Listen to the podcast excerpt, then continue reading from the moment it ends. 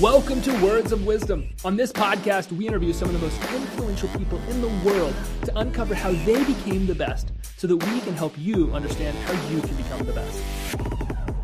What's up, everybody? Grant Wise here. Welcome to Words of Wisdom. And I am beyond excited for my interview today. I've got Mister Long Doan, who is a broker out of Minnesota, has one of the most incredible stories you've ever heard. And I'm excited to step right into this interview and listen to him tell it. Long, thank you so much for being on the podcast today, brother. Thanks for having me. I always love hanging out with you, bud. Uh-huh, I'm excited. Well, let's dive into this. Let's get right into your story. And uh, I know it's it's it's intense, but I, I know that people are going to take away a lot away from it. So tell us kind of how you got started. Yeah. So uh, me personally, um, this is my twenty-ninth year in the business. My first fifteen years on the mortgage side, my last fourteen in real estate. But we want to really go back a little further. I'm originally from Vietnam. And uh, my mom and dad actually got both got uh, scholarship to Florida State University from Vietnam. My dad came back with a P H D. My mom came back with a master's degree. And uh, in uh, two thousand, I'm sorry, nineteen seventy-five, when the Americans pulled out of the Vietnam War, as most of us know from learning through history, uh, what happened is in the communist countries such as Vietnam back at that time, they have this thing called re-education camp. So anyone who can think for themselves is a threat, right? Because this is government control. Anything you against a communist, unlike America here, you know, you're going to go to prison if you don't agree with the government. So they arrest anyone who can think for themselves, such as uh, poets, doctors, professors. You know, my dad was a professor. So I was eight years old. My two younger brothers were four and two. Uh, he was arrested to re-education camp. I did not see him again until I was thirty-two years old. So Um, you know, he was in prison for about twenty-two years during that time. So uh, from the age of about eight to thirteen, um, I uh, was kind of the man of the house. Uh, my mom would go to work, to, uh, you know, two jobs every day. She was a teacher herself. And back in Vietnam during this time, uh, it was considered to be the rationed period of the Vietnam history.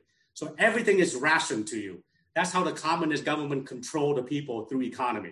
So it doesn't matter if you make money, you make lots of money, little money, you can't go buy anything, right? You get rationed everything. So if you work for the government, which everybody do, uh, they would ration you everything based on your headcount and your family. So for me, after school every day, I would go line up in a big long line on behalf of my family to get our rationed. So on Monday, we get a ration of rice. On Tuesday, it might be detergent. On Wednesday, it might be, you know, spices, uh, you know, Thursday might be protein. Whatever it is, I will stand in line, the hot heat, humidity of Vietnam, two to three hours sometime, just to get the ration of stuff for our family so we can live while my mom's out there working two, two days, you know, two, two jobs a day. So it was pretty bad to the point where uh, education and future is important to my parents because obviously they themselves are professors, right? P H D and master. So they want me to have a better life. And during this time in the nineteen, early nineteen eighties, between nineteen seventy-five and nineteen eighty, uh, a lot of people left Vietnam for a better life. Matter of fact, about two million people. And Vietnam's a coastal country. So a lot of people left by boat, which, as you probably know through history, we were called the boat people. And I was one of those. It was actually my third try before uh, I made it. And back then, essentially, it's, it's uh, human smuggling. So these river fishing boat, Grant, they would build secret compartment underneath, and they would smuggle people down there. And in uh, in Asia, there's this big river called the Mekong River that actually feeds through a couple of v- uh, uh, Asian countries, including Vietnam. It would feed into the ocean. Okay, so what we would do is we would get onto this river fishing boat, and we go underneath, and we would, you know, fish through the checkpoint until we get out there. So for me, that was my third try. So I remember it was uh, a weeknight. And I remember both of my younger brothers went to my cousin for a sleepover, which was unusual. And if I was smarter like I am now and more aware of my environment, I would have figured this stuff out. I didn't think of it, right? Hey, school night, especially in Vietnam, you know, you don't get to go sleep over on the school night, okay? So I should have figured that out. And then my grandma, because uh, my dad was the oldest there. So my back then, the culture is the grandparents would live with you because they would take care of their parents, right? So my grandparents lived with us. So my grandma, I, I remember maybe my favorite meal, which was barbecue pork. I remember I didn't have to fight my brother for, you know, protein, because back then you would get probably half an ounce of a protein that you would eat, almost like the whole family. We would split it up, very mm. heavily salted, to eat with your rice, right? So I remember, I'm like, ah, this is awesome. I'm not fighting with my brothers. I get my own, you know. And then, uh, and then it was that night. Um, both my grandma and my mom spent time with me before I went to bed, which was unusual because in an Asian country, we don't show a lot of uh, affection. That's just the way the culture works, right? Even though family is very important, but you you don't show a lot of, you know, affection like we do here. So I thought it was kind of, you know, cool that both my grandma and my mom was kind of there hanging out with me. Now, remember, they can't tell me. I know I was going to try again because we failed the first two times.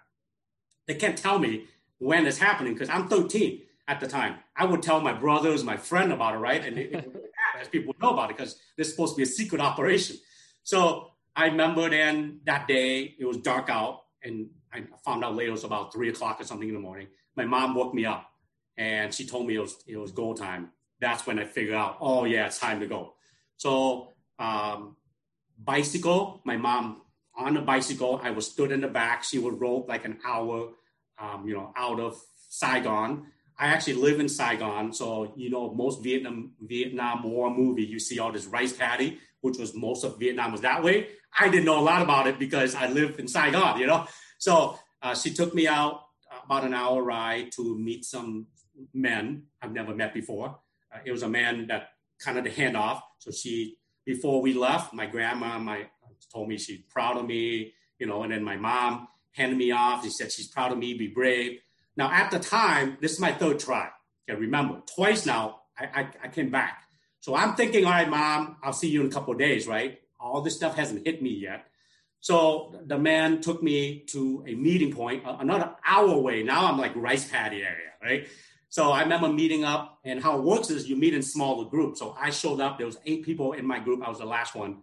And I was thirteen, ran back then really small, right? Um, you know, right now I'm five nine, one hundred seventy-five pounds, you know, normal for American, but I- I'm big for, for most Asian men, okay? But back then I was really little. So I remember meeting up, it was still dark out, and we would walk through the rice paddy to get to, you guys would call it the dinghy, but it's a smaller boat. So I remember trying to keep up with the big group. I'm little, tiny, you know, the, the, the mud was up to probably my stomach, maybe my chest in some spot. I'm thinking, man, I, I might not make through some of this spot. And I'm trying to keep up with the whole group. Nobody knows me. I don't know anybody. Uh, so we did that for a little bit until we get to a little small boat. We got on, and they took us down the river to the big boat, okay? So the big boat is not even that big. It's just a river fishing boat. So what happened is we were kind of the last group to arrive. We're starting to get laid out now. And I remember going down and going, God, there's a lot of people down here. But I was used to it because it, I had gone through this the last time. So what happened then, we get down there all cramped in. So um, if I can look around and show you, even my office is pretty decent sized office, probably fifteen by twelve. But imagine about uh, maybe a couple office space. ten by ten, maybe three of those. Imagine one hundred fifty-three people cramped down there, okay? We sat shoulder to shoulders um, down there. So what happened then is you would fish down the Mekong River, and every time you get past a checkpoint with the Coast Guard, we would hear the knock, knock on the top, essentially telling you, all right, everybody got to be s- super quiet because this is the early eighties when the Vietnam was at war with the Chinese. And if you're sixteen or older as a male, if you get caught, your death sentence would be they would send you to the front line and let you run around to someone shoot you because they don't even want to waste a bullet on you. Okay, so that was your death sentence. Of course, we have older men on the boat, and if you get caught, you'll be screwed. Okay, so it was literally been told, especially there's some smaller kids younger than me that people brought their family with, is that if they make noise, you muzzle the kid. Kid die, we gotta we gotta do it because we gotta protect the rest of the people, right? Mm-hmm. So the last time I got caught, we went through the same checkpoint and they took our money because very corrupt back then, and they still turned us in. That's what happened to me the last time, okay? So this time we got lucky. We made it all the way out. And by the time we get out to international water, this is where you see in movies and books, like pictures of hundreds of people on top of a little fishing boat. That's what happened. We all get to go on top, okay? So I remember we finally made it out there. And everyone was going on top, and I was taught to be pretty polite back then. I helped everybody. So I wanted the last few to come on board on the top grant. And I didn't know this until later, by the way. But down underneath, I felt like it was an eternity. Apparently, it's only three days, but three long days. Okay, now imagine you're down there, shoulder to shoulder, sitting around, barely no food, little water passed around, rough water, right? People go number one, people go number two, people thrown up everywhere. So if you're ever outside and use one of those satellites, be at a, at a concert, camping, sporting event, go in there and imagine one has been cleaned in a long, long time mm. with no air circulation. And you stayed in there for three days in the dark. That's what it was like for me, right? So I remember when I got up on top, right away, I had this feeling like, oh my God, this is so awesome. That's fresh air that you take for granted. Literally, I tell people I felt like I went from hell to heaven, you know? I went up there and I, I can take this deep breath and, and thought it was amazing. And I was thirteen, all excited. And I remember looking around and all of a sudden I saw everyone actually just really scared and quiet. And all of a sudden it hit me. It, I, I remember stories that if I made it this far, and I didn't before, this is my first time. If you made it out international water, that's a point of no return. This is where you get the less than fifty percent chance of, of, of surviving because you're out there now. If you get caught, you get to go home, right? Like I did the last time. So this is during the, the early eighties, Grant, when the economy was also really tough back then. You know, you and I are not old enough to remember, but people always remind us back then in the eighties, that's also bad all around the world. And all of the um, surrounding fishermen turned pirates. Because when we leave from Vietnam, the money, the paper's printed on in Vietnam, it doesn't even worth the money it's printed on, right? So people converted them to jewelry, gold, and they take it with them. So surrounding fishermen turned pirates know this. So they would find this uh, defenseless river fishing boat. We can't outrun the ocean boat, right? Little tiny river fishing boat. They would find us. They would come on board, take all The, the gold, the jewelry, they're pirate, take all the food, water, whatever's in there, rape the women usually, and they will sink the boat. And sinking the boat was mercy killing, because otherwise you will float until you die, right? That's even worse. So luckily for me, we did not run across anything, but people were scared because they know that that was the time, right? So for us, I found out later, because a lot of story been told to me later when we made it, that we had one day left of water, food, and gas. So we got lucky, we ran into the good guy, not one of those pirates. Although I did see floating bodies at a thirteen-year-old, which means something had happened recently nearby, right? Just wasn't us. So they called to the nearest refugee camp. What happened was just a, uh, a shipping ship that just happened to pass by. That's the escape plan, by the way. If you made it out to international water, you float until someone, you know, picked you up. That is a good guy. Call to the nearest refugee camp because during that time, Red Cross has set up refugee camps in the surrounding country. Thailand, Malaysia, Indonesia, right? So where we were, uh, we were closer to Malaysia. So they called to the nearest refugee camp in Malaysia, which is called Bidong. So Bidong is in Wikipedia page, Grant, nicknamed back then as Hell Island. It was considered to be the most heavily populated place on earth. I was one of forty thousand people in the size of a football field, okay? So my first night I got there, Uh, they check us in, go through the stuff. We got the shot. Uh, we dec- we've given the information. We declare or apply for what country we want to go to. So for me, it was America. My uncle, who's my dad's brother, lived in Minnesota. That's how I ended up here. So I, I declare him as my sponsor. Now, because I was an orphan, I was only there for eight months, and I had a sponsor. I know many people there, my friends who I hung out with that eight months, who were there for four to five years, because they declared the country they want to go to, but they didn't have family. So they had to wait for a nonprofit or church to sponsor them right before they get out of it. So this next part I'll share with you, my first night there, okay? It finally hit me. When people went to bed, you know, it was crowded. I didn't know anybody, but I did find a, a, a spot on the beach that wasn't very crowded. And I remember that was the first night. I remember, Grant, that I actually cried all night, okay? It's the first time I actually emotionally cried, right? I've been, I've been hurt in the past. Because it, it finally hit me that I actually made it. And I remember struggling that whole night, thinking to myself, wait a minute, that's great, I made it, but am I lucky or, or am I unlucky, right? Everybody I know is on the other side of the ocean. I'll probably never see him again. And I already know that if I made it this far, my job was to figure out a way to take care of myself, which I will have to. I don't know anybody here. Apparently there's forty thousand people here. I don't know. And I need to figure out what's next. And then I got to figure out how to take care of my family back there. I mean, we all have kids, you know, I have kids. I mean, thirteen-year-old boy, that's a lot of pressure, right? So I'm thinking, well, dang it, am I lucky or am I unlucky? You know, am I lucky I made it, or am I unlucky that now that I'm here, this is what's happening? So I remember struggling all night, and then the sun was starting to come up. I can hear people start to get up, right? So I remember at that point, I had to make a decision. And this whole story I'm telling you has to do with what we're talking about today. It's about the mindset. And I did not know at that time, until I was in my thirties, when I think back, that at that point, I made a decision about my mindset I didn't realize would, would shape me or who I am for the rest of my life, right? Yeah. I remember at that point telling myself, put your big boy pants on and go figure it out. You are lucky. Instead of being unlucky, I, I decided I was lucky, right? You are the victor. I could have had the victim mentality for the rest of my life. I was a refugee boy, thirteen years old by myself. What am I supposed to do, right? Make all kinds of excuses, but I didn't at that time. So I remember made that decision. Because of that, now you, and you know, like you, I'm out there always looking for opportunity to help other people. I love giving it back and paying it forward, because I never want anyone to feel the way I felt that night. That's when I figured out my why later on. That was my why moment, right? They say most of us should have a purpose and a why. And most of the time, it's shaped during the age of eight and fifteen. And sometimes it's in one specific event, or sometimes it's during a, a, a, a period of your life.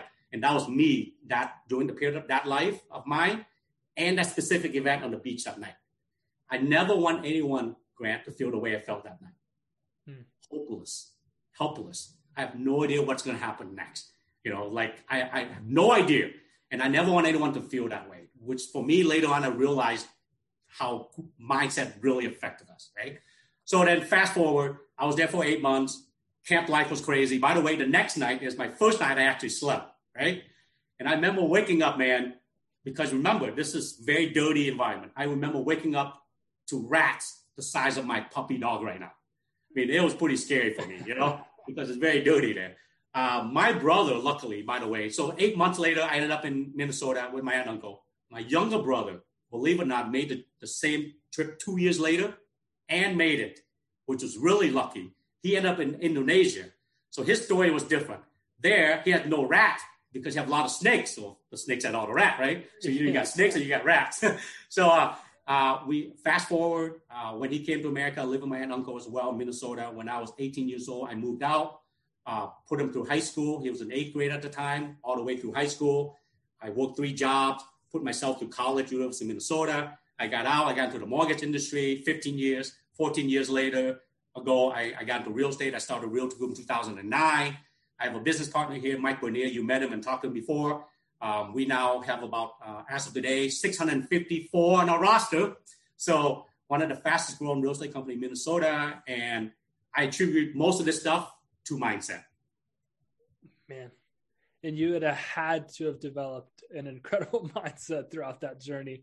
Did you ever, because I, I heard you say, I would figure out later in life, that was my why moment. How did you get to understanding that that moment on the beach was your why moment or your purpose? Did you go through work? Did you see, like, walk me through how you eventually came to that conclusion?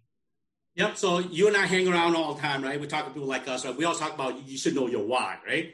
So I remember in about in my thirties or so, early to mid thirties, I remember, okay, what is my why? You know, why am I the way I am? Because I always realize that I, I, I appreciate every opportunity I have. Okay, people always say you're lucky. I believe luck is up, you know, is preparation meets opportunity, right? If you prepare yourself, you do all the things you're supposed to do, and when the opportunity come up, you take advantage of it. So I, I, I have many businesses. You know, I didn't start as early as you. When you were nineteen years old, you start with your first one, right? Um, well, you know, and then, you know, you did all the thing from there, you made all the money, and, and, and you start a bunch of businesses. I didn't start until I was later. So I remember thinking, kind of, I wonder what my why is.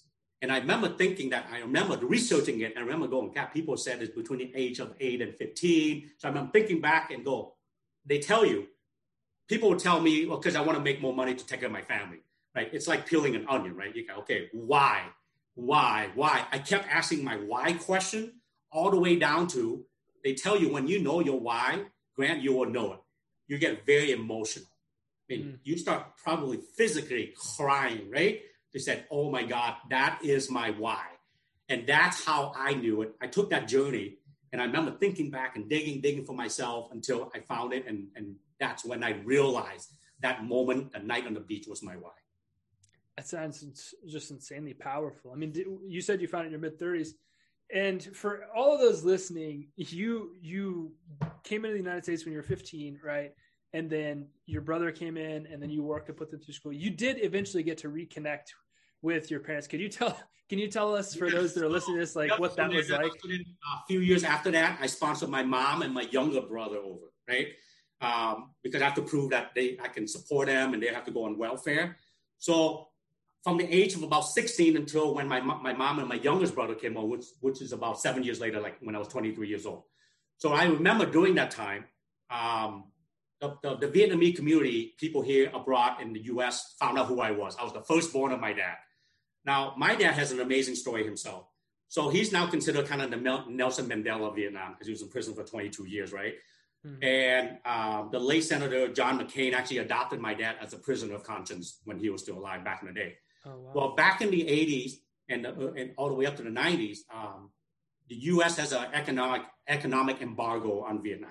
So every time they have a conversation with Vietnamese government, they actually bring my dad's name up. That's the only reason he didn't get killed, okay? So the, the, the, the, the last four years he was in prison, they actually isolated him, because before that, he was writing articles about dem- the democracy and human rights, and he gets smuggled out, published all around the world to read. So they were they were pretty threatened by my dad. And uh, the last four years, he was in isolation. Like, he, they wouldn't let him talk to anybody, read anything, because they, they want to shut him out. So that was in the early nineties. So I remember they finally negotiated the release of my dad, the U S and all the pressure around the country. But but before then, uh, I was kind of became the poster child for human rights and prisoner of conscience. That's what they call the, the, the, the political prisoners, right? Mm-hmm. So I would get flown by the organization to all over the country, to Canada, to meet with congressmen, uh, senator in Washington, D C, all over the place on my dad's behalf. And in fact, I accepted several uh, awards on his behalf. The Kennedy Human Rights Award, I got to meet the Kennedy family, right? The, the, the, the Freedom Press Award. I would have to write all the speeches to speak on his behalf. A lot of pressure for someone between the age of, you know, sixteen and about twenty. Absolutely. So that's what that's what I did back then. Um, and then finally, my mom, my, my brother came over, and then she took over and helped out. So it wasn't until nineteen ninety-three when I got to see my dad again.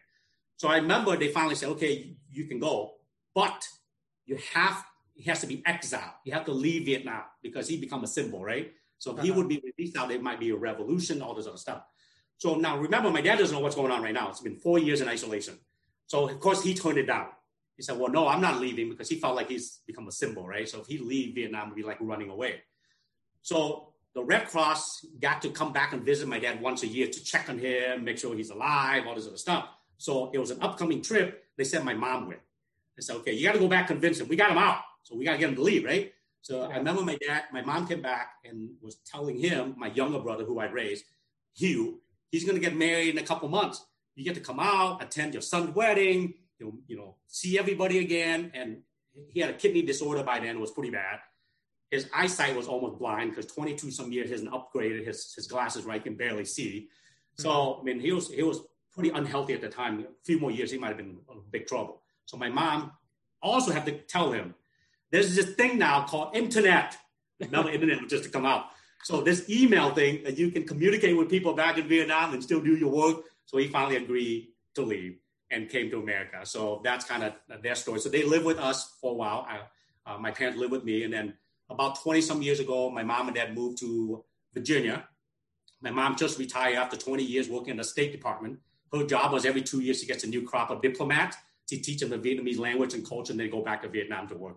So that that's kind of, so my dad's been traveling, speaking, and writing books and that kind of stuff. What was it like to get to reconnect with your dad after so long through such a traumatic, you know? You know, I was eight, remember? So I ha- probably have the most memories about my dad. Yeah. The younger brother, four and two, was very young. He has no no memory of my, my, my dad at all. It's actually been a family struggle, to be honest with you. I'm being transparent here to share with the public, right? Yeah. My two younger brother had a lot of animosity and resentment towards my dad, because they felt like he he picked or chose something else than the family, right? So he essentially, what he did, he had to sacrifice for the bigger, you know, the the, the bigger good, right? Yeah. And kind of sacrifice our family for it. So I've accepted it, um, but my my younger brothers have felt like, you know, they were abandoned, right? They don't know yeah. my dad at all. So for me to reconnect with my dad, uh, it was it was different, you know. Uh, even lately, he's in early eighties now. He's still working hard. My mom gave him another year or two to be done with it because he's still working with the people back in Vietnam to all help them. Matter of fact, it was two years ago. It was my parents' fiftieth anniversary, Grant. So the the the, the plan was there's another election there every four years like here, except it's nothing like here when it comes to election. The the people in power actually nominate the next one they want to succeed them, right? So there's no voting there, anything like that. Right. So the younger generation has been in contact with my dad, wanting him to help Vietnam grow and change again, because they respected the way he thinks, right? So they were hoping that the election would go well. We would do a fiftieth anniversary uh, celebration in Vietnam. All three kids get to go back with their grandkids to meet everybody, because he, he hadn't seen anybody in forty-some years, because he went straight from prison all the way out to America, right? His brothers, his cousin, anybody. Yeah. So it didn't go as planned. So we ended up doing it in Minnesota. So, um, you know, but we we got reconnected. I got to learn a lot about what he we went through. Uh, so it's it's been difficult uh, for him to really quit what he's doing, to, so yeah, to speak, retire, uh, because he's so passionate about, you know, uh, helping out. So he's been training, because he's a big firm believer too in nonviolence. So anybody who learned history and studied about the Vietnam War, There's this whole, there's this one monk who actually poured gasoline on himself and burned himself in protest of the war, right? That's actually one of his mentors. So that's kind of person he is, is like he, he believes in nonviolence. So his whole model and theory is that by, uh, with economy and all these other things, you can change Vietnam without having to have a war, you know, to to to take over the, the country back from the communists. That sounds like an incredibly patient man. Oh man, what were some of the greatest lessons, you just a couple that you you'd learned from your dad throughout that time and getting to reconnect with him? Yeah, well, I mean, think about what he went through, right? What he believed in, what he didn't want to give up. He never graduated from re-education camp, so to speak, right? Yeah. So for me, one of the biggest things I probably learned was, uh, you know, uh, it's better to do the right thing instead of what is easy or popular, yeah. you know? So it's not that easy, but you need to. So always do what is right and not what is easy or popular. So for me, that's always been something that I, I believe in. You know, uh, I'm almost transparent to a fault. I I rather tell the truth than try to, you know, not tell something, because I just feel like, you know, I, it's a lot better and do what is right.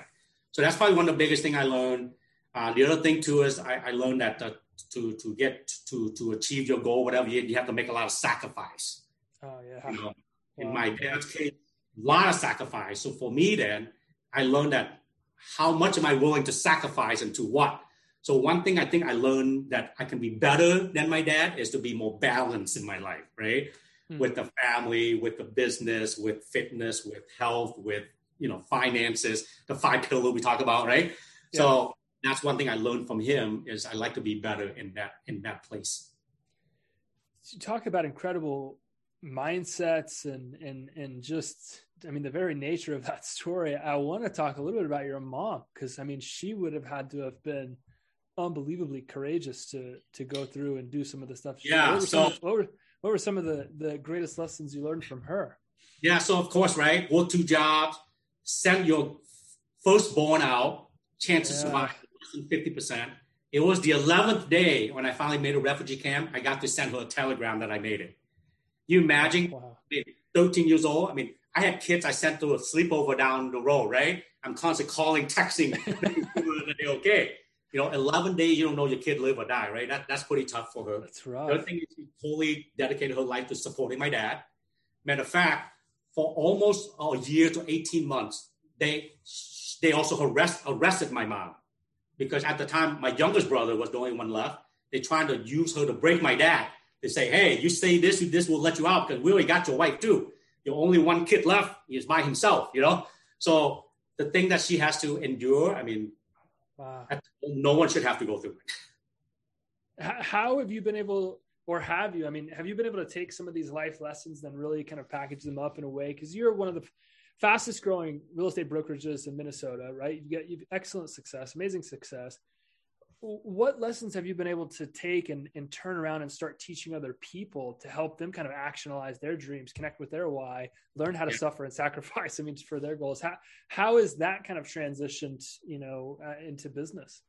Yeah, it's, uh, I mean, great mindset is so powerful that people don't realize, right? Because whatever you think, you know, I'll start with this. According to the National Science Foundation, on an average, we have like fifty to sixty thousand thoughts a day. That's a lot. You don't realize, right? Because most of it's subconscious. And they say that ninety-five percent of your thoughts are repeated, which means if you have negative thoughts, you repeated it ninety-five percent of the time until it becomes so negative that your actions and your thought and your, you know, everything you do based out of it. So when I learned that, I wanted to be more positive. But with that being said, um, human, there's three ways we learn as humans. Okay, one is considered the easiest way to learn, Grant, is by imitation, right? If if you're doing something well, I'm not going to reinvent the wheel. I'm going to copy you. So that I'll just do it. It's the easiest way to learn by imitation. Matter of fact, even though in school it's called cheating, in life it's called sharing, right? that, that's what we, you and I do with a lot of people. We network and mastermind. The second way we learn is considered the hardest way to learn, is by experience. For example, what I went through, what you went through with your gutter business, you know, with your roofing business, you know, all the success we have, and then boom, it's gone, right? So th- that's the hardest way to learn, is the school hard knock, to go through by it. However, you can also learn through other people's experience. You don't have to go through yourself. Like I would never wish anyone to go through what I went through just to learn, right? Which leads to the third way, is considered the most noble, is by reflection. Okay, and what we imitate, what we experience, what we learn from others, reflect on all of it for yourself. One thing I think in America we lack uh, pe- as people is critical thinking. There's so much information out there coming at us. Which one do you believe in? Well, none. Do it yourself. Take all the information put in, and then and then through critical thinking and reflection, and, and come up with your own, right, of what is right, what is wrong. But but for me, my goal every day is to be the better version of myself from yesterday. Mm. Okay, I'm not going to try to be better than Grant, better than anybody else, because you know, right? There's always someone better than you, and there's always someone worse off than you, no matter what. Golf, you know, business, whatever it is, mm. which is the true definition of being average. The best of the worst and the worst of the best, right? So I, I don't want to feel average. So my goal is just to be better than myself from, from, from yesterday. So my routine I have every night before I go to bed. Number, first of all, you know me, and a lot of people know me. I love to grow and learn, but I hate to read because I'm high D. I want to get the information really fast, right?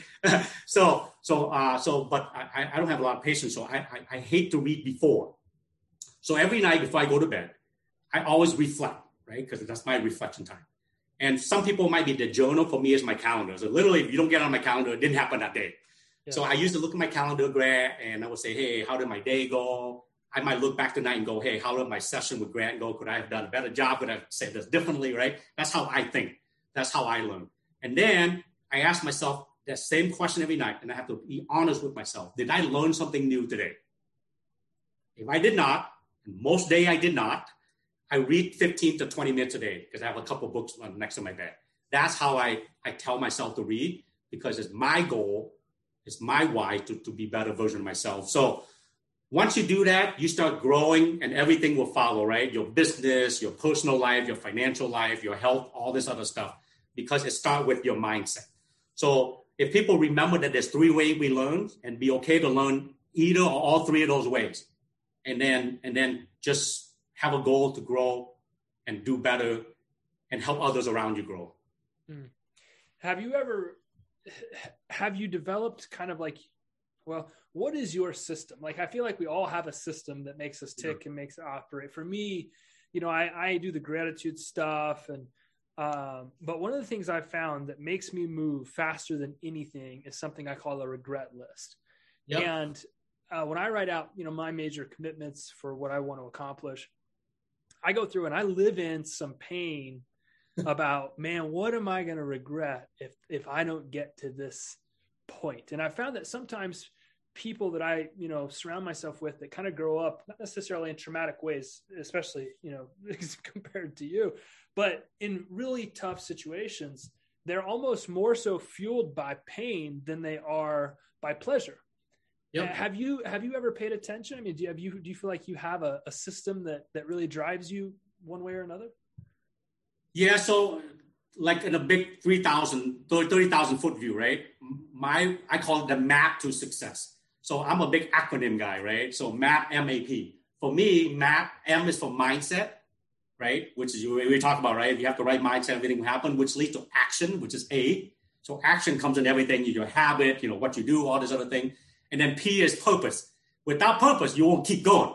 So for me, that's always me reminding myself of the MAP to success, uh, which leads to the other acronym that uh, that Mike and I have is called LIFE, right? This is what life is all about. So life is learn, implement, fail, evolve. So we're going to learn, you and I learn stuff, and we go try it, right? We implement it. And we should be realizing that most of the time we will fail because we don't succeed every time. But because we fail, that's how we evolve, which is kind of the circle of life. So I'm more like on the big scheme of thing, that kind of my process. So for me, I'm all about the growth mindset. So uh, I always say that build a plane while you're flying it. That's kind of my life, right? I'll dive in and do anything. I don't wait till I have a perfect plan. I just go do it and I make adjustment as I go. And uh, and so let's say if I didn't, we want to get to one thousand agents by the end of the year, right? Let's say by the end of the year, we only got nine hundred thirty. Instead of being disappointed, my way of thinking would be, all right, what could I have learned from this so that I can get to one thousand next year faster? Mm-hmm. So that's kind of my process system. But then speaking of process system, in a people business, that's what you and I do, right? We don't show up to work, Grant, and we turn on the flip switch to go to work, right? You are who you are as a person. So for me, whether it's personal business, business, business, systems run business, people run system. I am all about system process. That's how I live my life, right? Um, even all the way down to the way I hang my clothes. You know, I got my long sleeve, my short sleeve. I got my dark to my white. You know, I got my work clothes and my golf clothes and then my my, my going out clothes. Even my dishwasher, everyone who knows close to me know my dishwasher story. My wife would shake her head and walk away, but when she loaded the dishwasher with my kids, I go back and reload them. Because I can get fifty percent more efficiently in the dishwasher. If I face them correctly, certain way, I get more glasses in, more plates in, different size, face them right so they're clean. I'm all about system process all the time. And then and then I surround myself with people who are better than me in everything, you know. I have Mike here. I have many people here. I have you here. You know, I surround myself with people who are better than me. Do you feel like your your experience growing up really prepared you to have that, um, you know, I'm just going to jump off a cliff and build a plane on the way down type mindset? Because I mean, you gotta you gotta think that your fight or flight responses are pretty good because you really didn't have a choice. Like you're gonna have to fight like crazy uh, to to get to where you are. Do you feel like that has translated in your life? Yeah, absolutely. Uh- More than anything, because I, I talk about the people business, which is what I've been in for twenty-nine years, right? But even from the time I step off the boat, right, I'm thrown into forty thousand people I don't know about. So one thing I tell people all the time is, if you're in real estate or you're in whatever business you're in, real estate I Q, business I Q, whatever it is, that's great. But most successful people have high E Q. Matter of fact, ninety percent of all successful people score high on E Q score, right? Because in the people business, you have to have better emotional intelligence. That's probably my superpower. I'm I'm really good with, with E Q. I relate to people really well. You know, I'm very self-aware. I can self-manage, you know, social awareness and relationship management. All of those I practice all the time. So for me, when I do read, uh, I am focused on certain area. One is I'm all about mindset. Okay, I read stuff about mindset. I read stuff about people and communication. And I read stuff about business, how to grow and scale. So for me, those are like the three go-to that I go to all the time. Um, so yeah, I, I, I, I think that what most people have struggled with, by the way, I think success is the biggest enemy of growth. You've worked with many people, right? When they get to a certain point, for me in my space in real estate, when you start doing a lot of transaction and making good money, you start feeling comfortable and you stop growing. And you think, hey, I, I'm where I'm at. The biggest, you know, enemy of growth. So that's what most people struggle with. So when I get to talk to people, I always tell them, hey, for you to grow again, you probably don't know your why. If you know your why, you never will stop growing. Yeah. You fall in love with the process so much more when you're just deeply connected to why it is that you're doing, because you just want to get bigger and bigger or be better and better or do more and more. And there's a lot of profound effects, um, you know, for what happens. Because when you're sitting there thinking about it, you know, you're getting connected to make sure that people don't suffer the way that you had to suffer. Um, you know, you could get, get nice and comfortable at eight o'clock at night, sit on the couch and then realize like, oh crap, you know, there's more out there tomorrow that we got to go talk to. There's more yeah. out there we got to connect with. But, but you know, right. I don't wish anybody had to go through what I do, But just because you, you grew up and you didn't have to go through hardship, the cool thing is to leverage other people's experience that I went through, you went through, right? Like I said, the three way you learn. Because if you can change your, pre- what I call your reference point, mm-hmm. okay? If you see someone, you should you should have appreciation for what you have versus what you don't have. Because a lot of people don't have what you have. You know, once you get to that point, then you start having the abundance mentality versus the scarcity mentality. What do you feel like, you know, through your life experience, I mean, and, and as many people as you've worked with, what makes up a good leader? How does somebody become, how, I, I get, you know, some of the things that I can do to be, have a great mindset. What makes a good leader in your opinion? Yes. So there's a difference, as you know, a lot of us kind of know, right? The difference between a manager and a leader, right? A manager manages results. Like they're there to manage, this is working so you can achieve this goal, that goal. A leader inspires people to reach those goals. Mm-hmm. So that's the difference between the two. Most companies need both. Because without someone to manage and hold people accountable, right? You can't just inspire, inspire, and they're lazy, don't do anything. Right. So you know, that's one thing that's good for Mike and I together. He could be leading, I could be managing, or he could be managing, I could be leading. One cool thing to feed off each, each other. But I think great leaders that I learn from, that I read book and I see out there, including you, right, is to constantly inspire people to be better and to be there and to help them, to show them unconditionally without judgment. I think that's probably the biggest thing, because when people don't want to come to you if they feel like they let you down or, you know, or they disappoint you, uh, you know, so when people fail, I want to let them know, okay, that, it's okay. We don't want you to make this mistake again. So let's learn how do we prevent it from next time.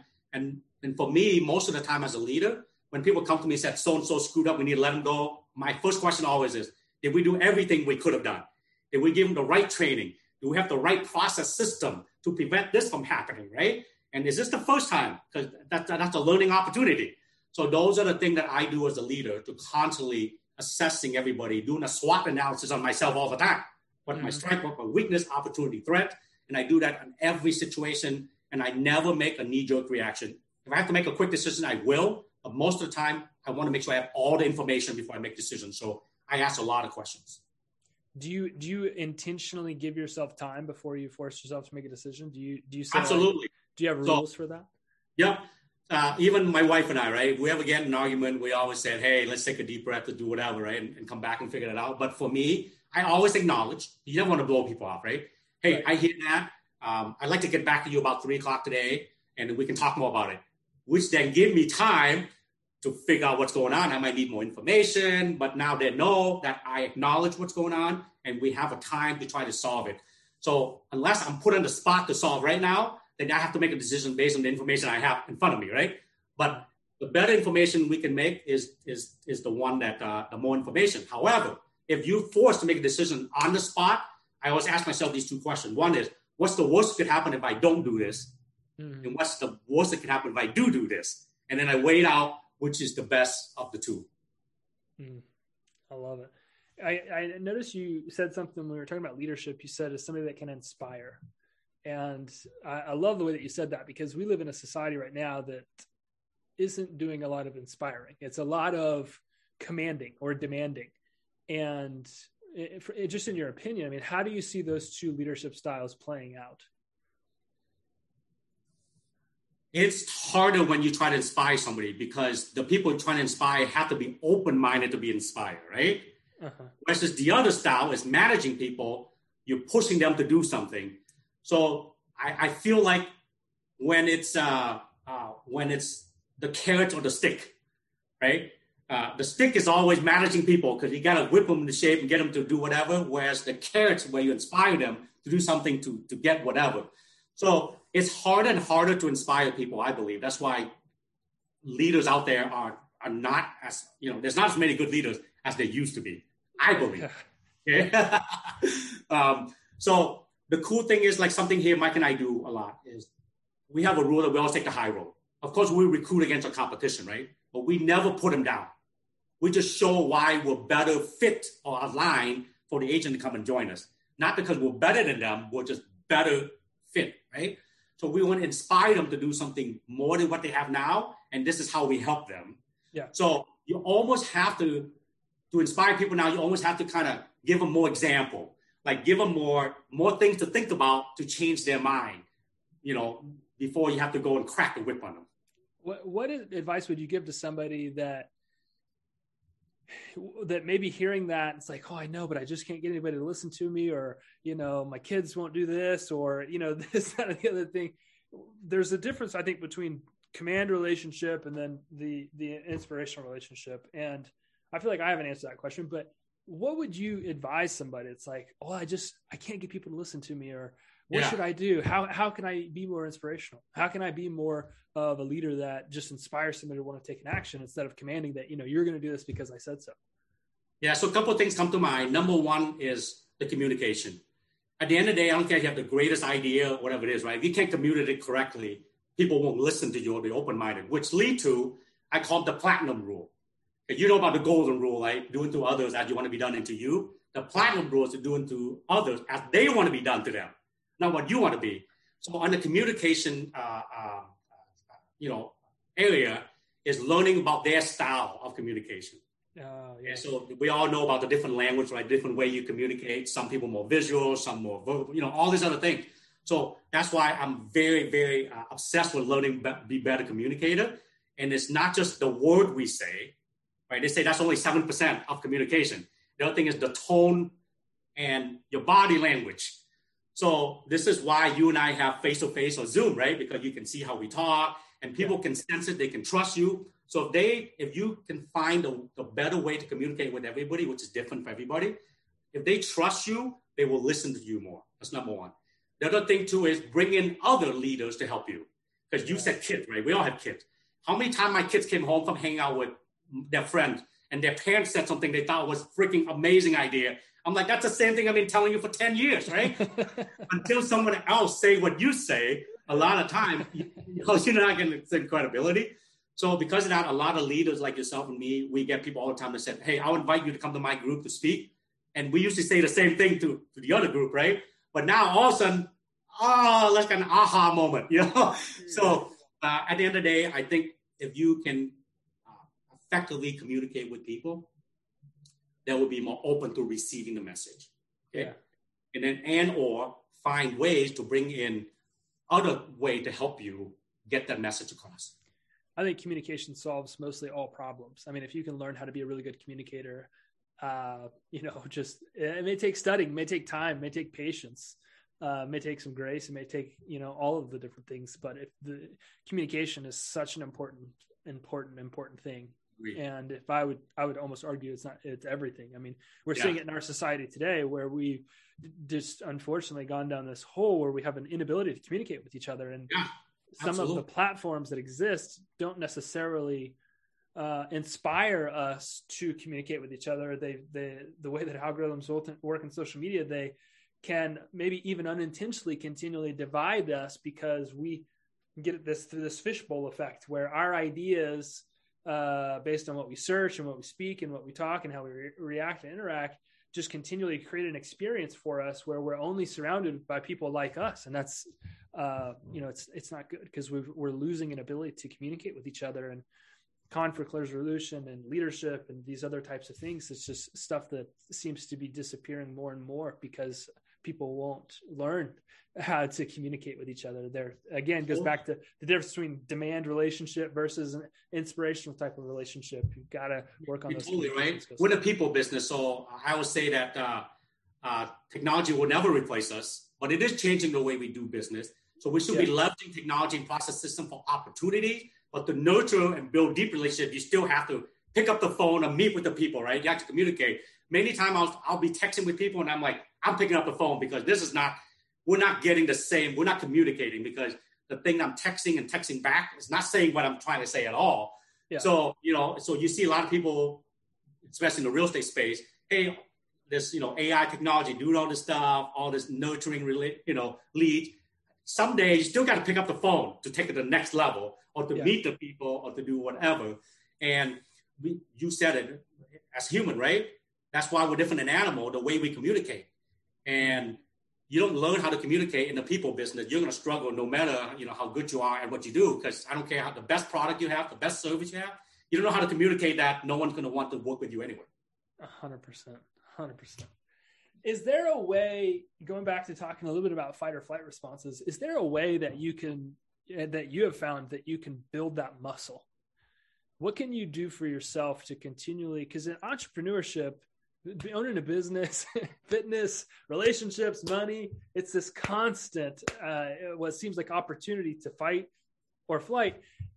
From your perspective, I mean, I, I, a man that I have great respect for, and especially hearing your story multiple times, it's just, obviously you have a, a little bit of expertise, maybe just by circumstance. What are some ways that I can build that muscle? How can, how can I, you know, stay in the fight? What can I do? You know, it's almost so simple, it's going to sound really crazy, right? But most of it starts with your breathing. So when I grew up as a young uh, teenager, my uncle, who's my dad's cousin, was the grand master of the Vietnamese Kung Fu brand called Vo Vina. Okay? So, of course, me as a boy want to learn how to fight, right? And my uncle at the time told me, you don't have the temperament. I'm going to teach you to fight because you're probably going to go fight people versus defend, right? So he said, what I'm going to do is I'll teach you how to breathe. So I'm like, oh, breathing, come on, you know, that's no fun. But I did learn anyway. So I don't realize it, but now it's really be the foundation of how I am. So just the way you breathe and control your breathing. So what I have learned through books and, and other people, coaching and people like you to learn from too is, at the end of the day, for me, uh, scientifically even, all senses in our body, touch, feel, whatever, send an elect- electrical signal up, uh, you know, back of our neck, all the way up to our cortex, right? That's where feelings are created. And when you have feelings, that's what it is. It just created. What happened is people don't wait until you get to your frontal cortex, which is where this decisions made. So a lot of time we react as soon as we have a feeling, but we have to be recognized, which is why I talk about the E Q, the four things. One is self-aware, right? Once you're self-aware, that's what's going on. You can self-manage, which is step number two. So when you know that the feelings are there, this is why, for me especially, married guys, people in relationship, you never tell your spouse or significant other, don't feel that way, you're wrong. Your feelings never wrong. How you react could be wrong or right, right? Mm. Feelings never wrong because that's what it is. You can't fight your feeling because of all of the things that we experienced in the past. So for me, realizing that, you want to have this delay reaction to think through it. So for me, w- without realizing it, I do it now. I take a deep breath, which scientifically also allows you to have more oxygen to your brain, which will give you better time, number one, to pause your reaction, number two, to be smarter at what you're thinking, right? Mm-hmm. So there's a lot of scientific stuff you don't realize how breathing will help you.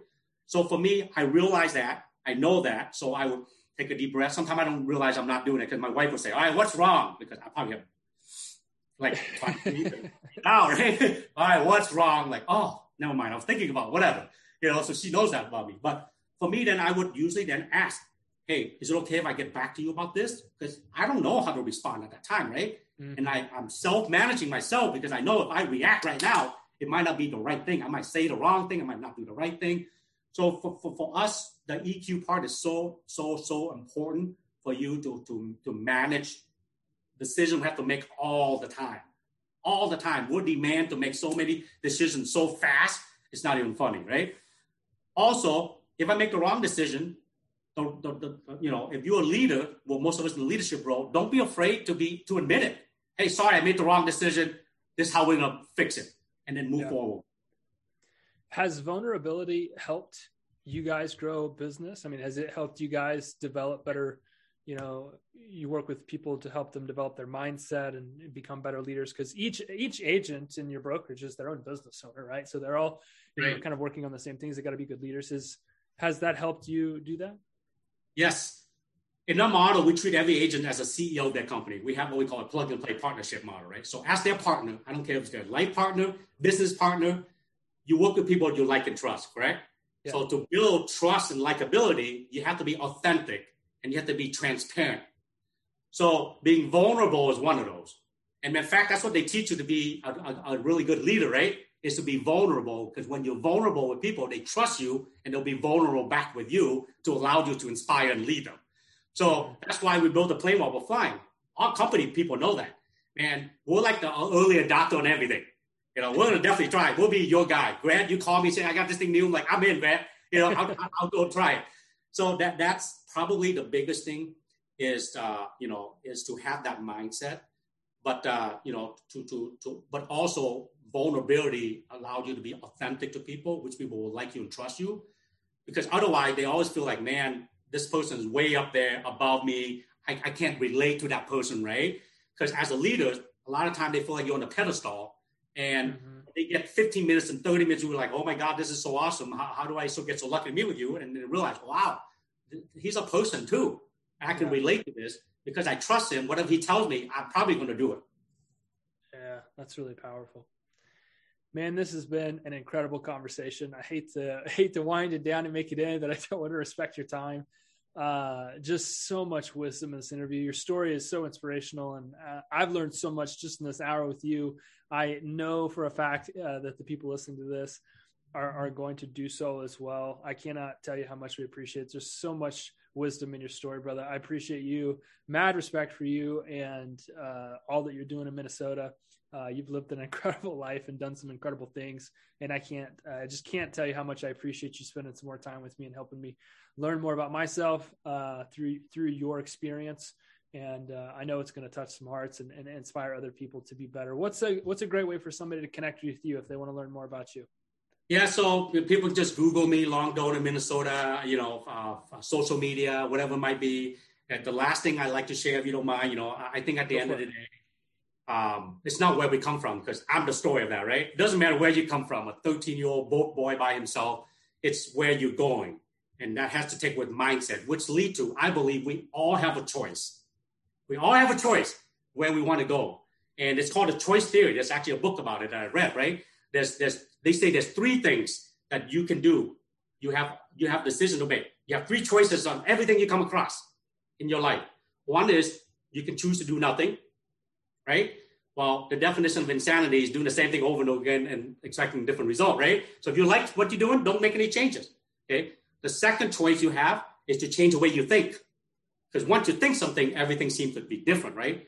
The third choice is to change what you do, like what you do when, when you want to make that decision. I added the fourth one, I believe most successful people like yourself, me, and other people out there, the fourth choice is to, to change what you think and also change what you do at, mm. together. They go hand in hand. So I encourage all your listeners out there, no matter where you are today, where you came from, whatever your background experience is, make a choice. And you have four choices to make. Make a choice today and go from there. Oh, man, I absolutely love it. I love it. I love it. You guys, make your choices, make them wisely, and make sure you reach out and connect with Long Doan. Your story, I just love it. I love it. I can't love it enough. We'll see you guys on the next episode, and we'll see you again soon, Long. Good to have you. Thanks for having me. Thank you for listening to this episode of Words of Wisdom. This is a show designed to inspire you to become a better leader so that you can win in all areas of your life. Please don't forget to subscribe to the show. Please rate and review this episode on your favorite podcast platform. And don't forget, go off and share your favorite words of wisdom from today's show.